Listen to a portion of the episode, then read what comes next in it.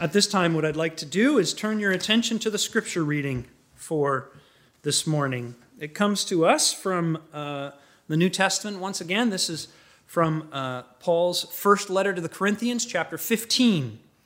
And I'm going to read verses 50 down through 58, which is the end of the chapter. So find it on your app, uh, grab a Bible, um, look in the liturgy, and uh, hear the word of the Lord. I declare to you, brothers and sisters, that flesh and blood cannot inherit the kingdom of God, nor does the perishable inherit the imperishable. Listen, I tell you a mystery. We will not all sleep, but we will all be changed in a flash, in the twinkling of an eye at the last trumpet. For the trumpet will sound, the dead will be raised imperishable, and we will be changed. For the perishable must clothe itself with the imperishable, and the mortal with immortality. When the perishable has been clothed with the imperishable, and the mortal with immortality, then the saying that is written will come true Death has been swallowed up in victory.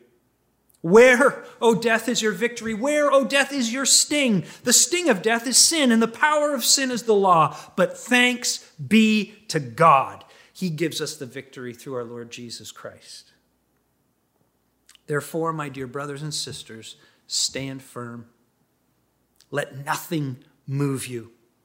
Always give yourselves fully to the work of the Lord, because you know that your labor in the Lord is not in vain. So far, the reading of God's glorious word.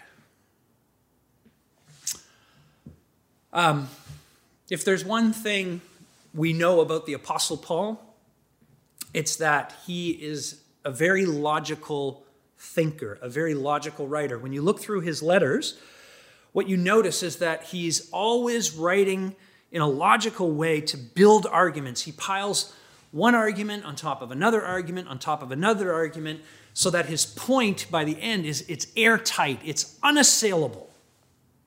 And the same thing applies in 1 Corinthians 15. It's this beautiful passage about the resurrection. And throughout this uh, chapter, Paul piles on these arguments to demonstrate, to prove, really, that Jesus did rise from the dead. He argues the resurrection. And he basically says that because Jesus rose from the dead, anyone who believes in Jesus and trusts in Jesus will one day rise from the dead too.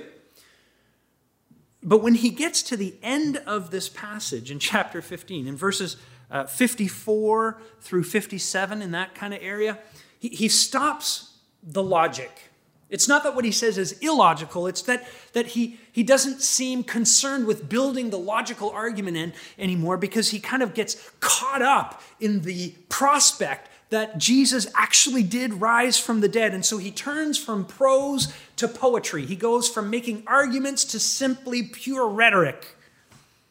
And he mocks death. Where's your sting? Where's your victory? Some of you maybe have seen uh, A Christmas Carol. Uh, in A Christmas Carol, um, Ebenezer Scrooge is visited by three ghosts, and the third ghost is the ghost of Christmas future. And it's basically the Grim Reaper. Uh, for those of you who don't know, the Grim Reaper represents death, and he's personified as a skeleton wearing a black, dark cloak and he has what's called a scythe, which is a, a long, curved, very sharp knife on a long pole, and he comes for Ebenezer Scrooge. And he's a very terrifying figure. And he, he comes for everyone, actually, not just Ebenezer. He comes for you and he comes for me. But the picture that P- Paul ha- paints for us here, it's like, it's like, like the Grim Reaper is in the grave. Death itself is dead. And there's Paul dancing on the grave, ridiculing the grim reaper. That's what Easter is all about, because the grave is empty. The absolute impossible happened. Jesus did it, he came back. There's no one in the tomb. But here's the thing many of us right now, this morning, are, are not jumping up and down with joy in our heart and dancing on the proverbial grave of death itself. We're not saying to ourselves, look, look at you, death. You don't look so tough now. I'm not afraid of you. We're not doing that. In fact, we read, Where, O death, is your sting, which it says in verse 55. We read that and we think to ourselves, That sting's pretty, pretty real to me. It's still here. You've lost people very close, very dear, and the pain of that loss remains. And, and you're suffering very heavily, particularly during this pandemic time. You're, you're, you're feeling it in the depths of your feet, in, in, in, the, in the very marrow of your bones. And so you can't connect with Paul on this. And, and to some degree, all of us are, are experiencing this on some level. I mean, we're in a pandemic, and the specter of death hangs over our entire society. And so we are fearful for ourselves, we are fearful uh, uh, for loved ones, and we wonder to ourselves, how in the world could Paul say that? Where, O death, is your sting? Why would he say that? Well, Easter's about hope, friends. That's what it's all about. And we could use a good dose of hope, don't you think? And we're going to look at two things in this passage. The first thing is not going to sound very hopeful, I'll be honest with you, but without it, the second thing, which is going to sound super duper hopeful, wouldn't be so hopeful. The first thing we're going to see in this little passage is that suffering and death are absolutely inevitable. But the second thing we're going to see, and this is the good news, is that even though they're inevitable, even though they're unavoidable, they are redeemable. In other words, suffering is not just an end, okay? It's, it's not just the finish. It, it can be redeemed. It's, it can be transformed. It can be used by God for His glory and for ours as well. That's what we're going to see. And that is a unique hope, by the way. That is a unique hope to the gospel. I don't know of any other system of thought. I don't know of any other ideology. I don't know of any other worldview or religion that understands the place of suffering and death in our lives that way. It's unique to the gospel. So let's have a look here. In verses 50 to 53, of course, Paul is talking about death, and he's talking about the resurrection. And he makes an assumption in there that, that death happens to us all. We're all faced with the specter of death. It's coming for all of us because, he says, we are perishable. We are perishable. We're flesh and blood. That's verse 50. Brothers and sisters, flesh and blood is what we are, and it cannot inherit the kingdom of God, nor does the perishable, which is what we are, inherit the imperishable, the never ending, the ongoing, the eternal.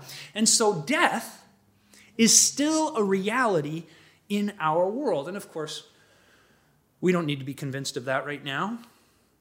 Every time you turn on the news, one of the things that you are confronted with is the latest death toll.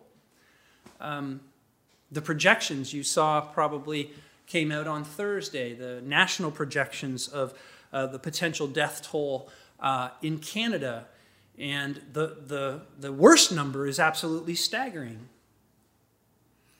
I, I have to admit to you, though, that, that I find it just uncanny that that came out to us this week, Holy Week, right before Easter weekend. Because you see, we don't want to think about death.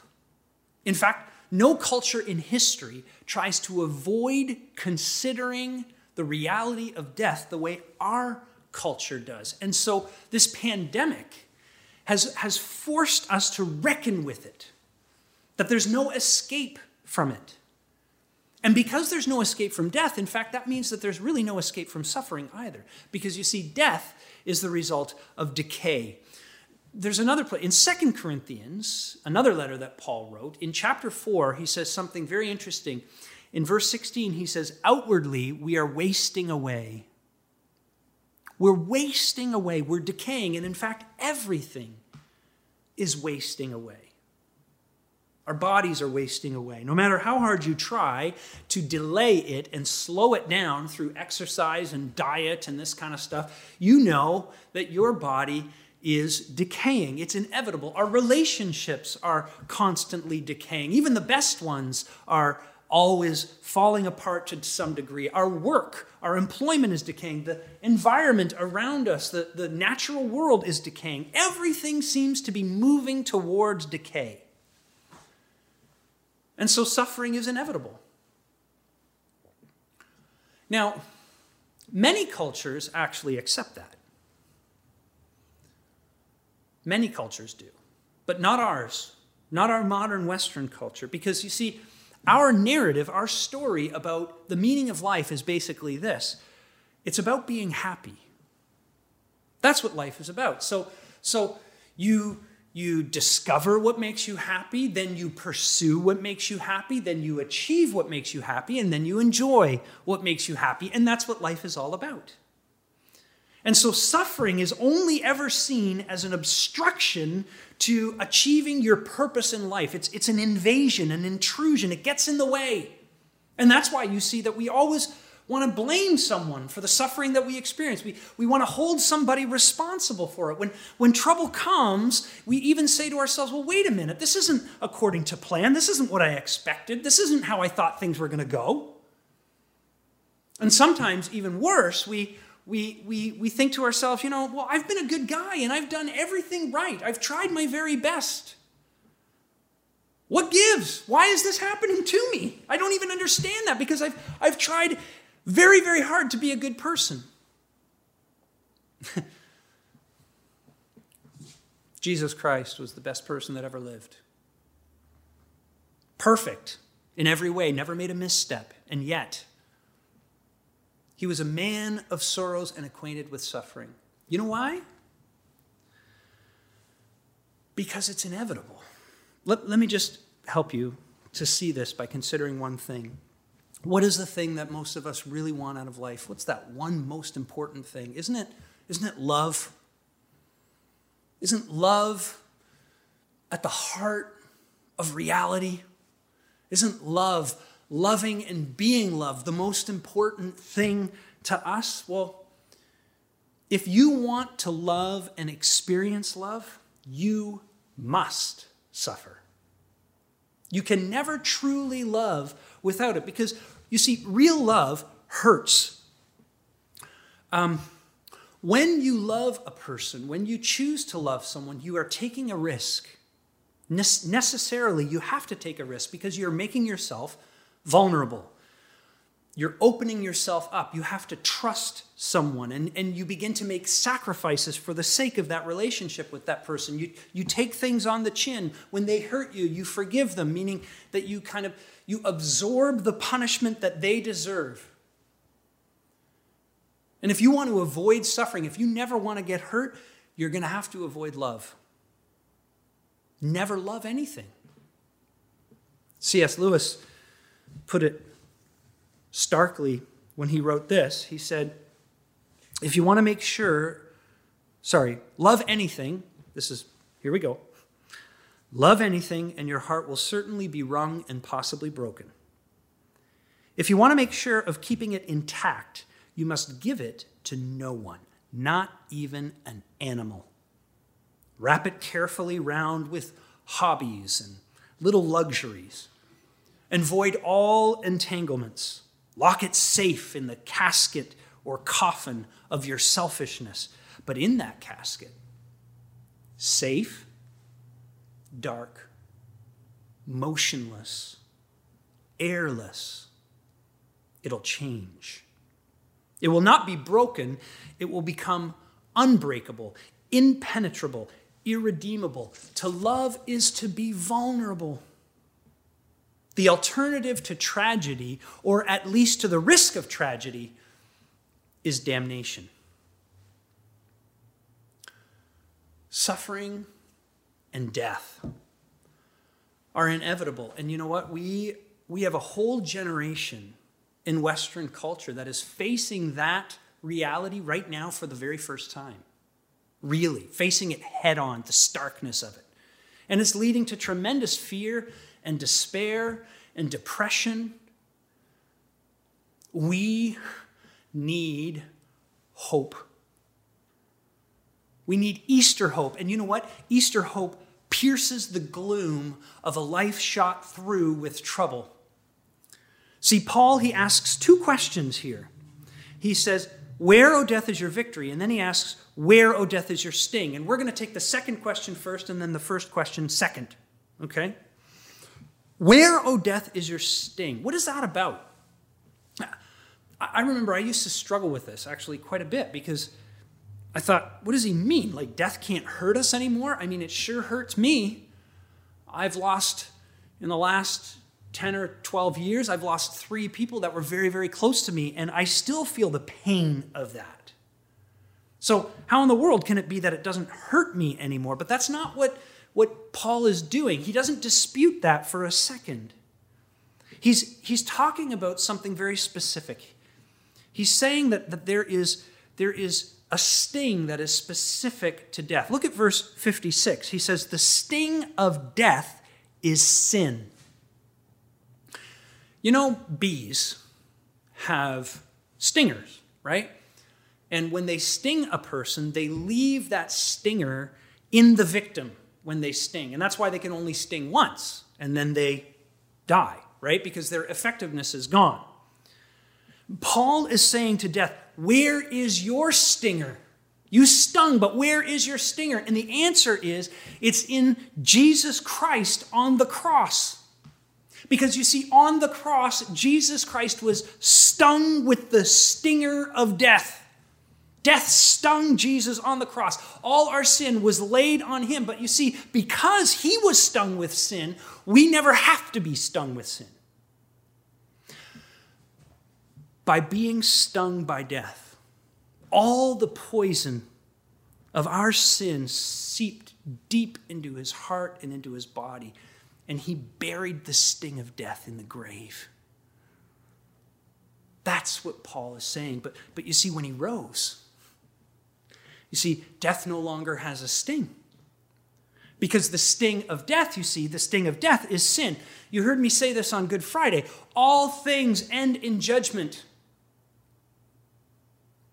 On the last day, when the trumpet does sound, we all stand before our Creator and the Judge of the universe. And you see, our sin deserves punishment. But for those of us who put our trust in Jesus, He's dealt with that sin. It's been dealt with by Him. He took it on the cross. And so we're all called to give an account. But you and I, if we're holding on to Jesus Christ, we have no sin to account for at the judgment. And that's why the sting of death is gone. And that's why Paul can laugh at it and say, Where, O death, is your sting? The first question he asks is, Where, O death, is your victory? He says, Death has lost its victory. Why does he say that? Well, he says in the beginning, of, or just above uh, where, O death, is your victory, he says, Death has been swallowed up in victory. Now, this is, this is a phrase that he has taken from Isaiah 25. In Isaiah 25, an Old Testament prophecy, it pictures the end of history uh, where God has worked absolute victory over evil. Now, here's what's incredible about what Peter, Paul is saying here Every religion of the world Hinduism, Islam, Buddhism, every single one of them says that suffering will end.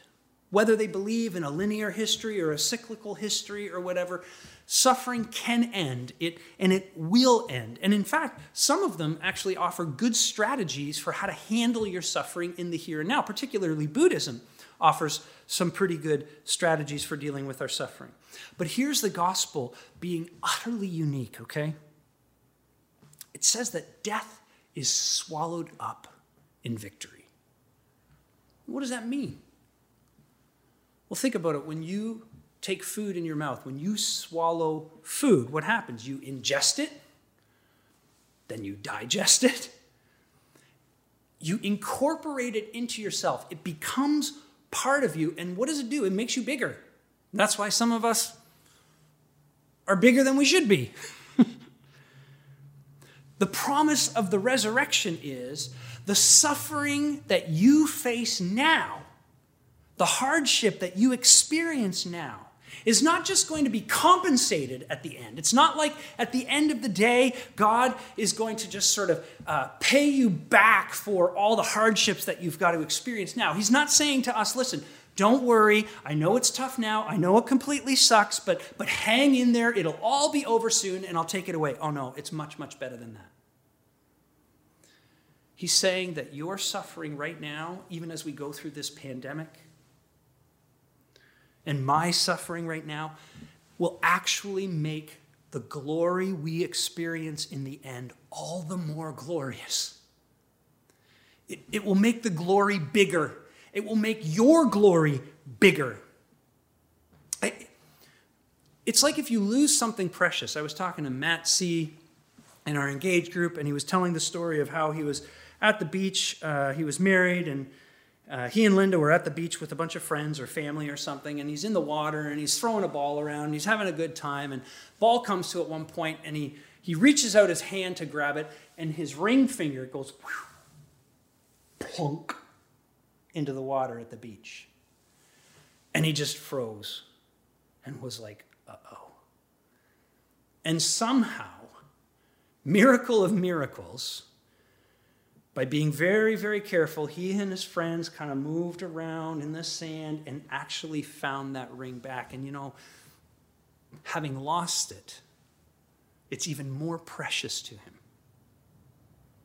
Or on a more serious note, um, you know, my parents uh, were married for 40 some odd years, and not all of those years were easy. Not all, not all of those years were, were happy years. In fact, they went through some really, really, really troubling times to the point where they were wondering if whether or not they should just pack it in and go their separate ways. And thankfully, they said, no, we're not going to do that.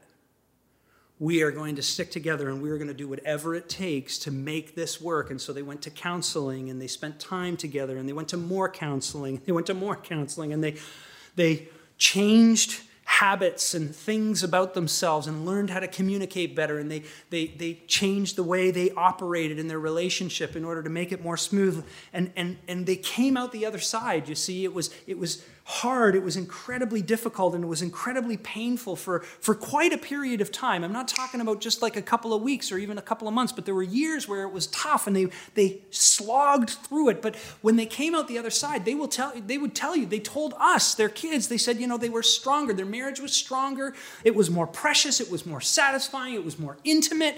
It was more delightful than they ever thought it could be as a result. If Jesus' resurrection happened, ours will too. That's the promise. And it means that everything sad and horrible will come untrue. In fact, all the sad and horrible things will be brought into the future glory that will make that future glory that much more glorious than if we had never experienced the suffering in the first place. Friends, do you not see what God is promising here because of the resurrection of Jesus? Is that He will do the same with us and for us that He did with Jesus and for Jesus on the cross. When Jesus was dying on that cross, death thought it had won. It thought it had won. Satan thought he had won. But God had used evil against itself on the cross and he's going to do that again in our resurrection. Let me finish with a quote from a scholar. He says, The resurrection effectually goes back and robs death of all its previous victories, all the knots it has tied in our lives and the lives of our families. Jesus will go back through it all and restore everything to his wonderful redemption glory. That's a message we need to hear, especially in this time in our history. Hear it, relish it, find hope in it. Let's pray.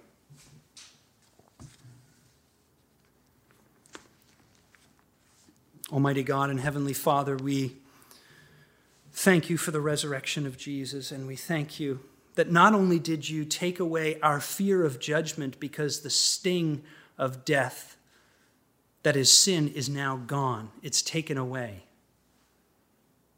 but you even do more than that. You promise us that the suffering we're facing right now will be used by you to increase our glory in eternity. And I know, Father, for many of us right now, the suffering feels almost too much to bear.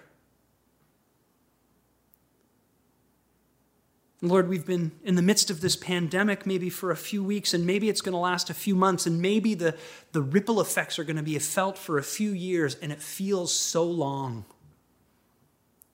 But God in heaven, you have gifted us with everlasting life. A billion years from now, what we're facing now will seem like an eye blink in comparison. But it will all have been used to make us more glorious than we could ever imagine. What a God! What a God that is not satisfied to just take away the bad and say, here's the good instead, but to actually take up the bad and put it in the good. Father, you are unbelievable. If there is anyone listening this morning who has not put their trust in you and finds this story too good to be true, I pray, O oh Lord, that because it's too good to be true, they would actually believe it.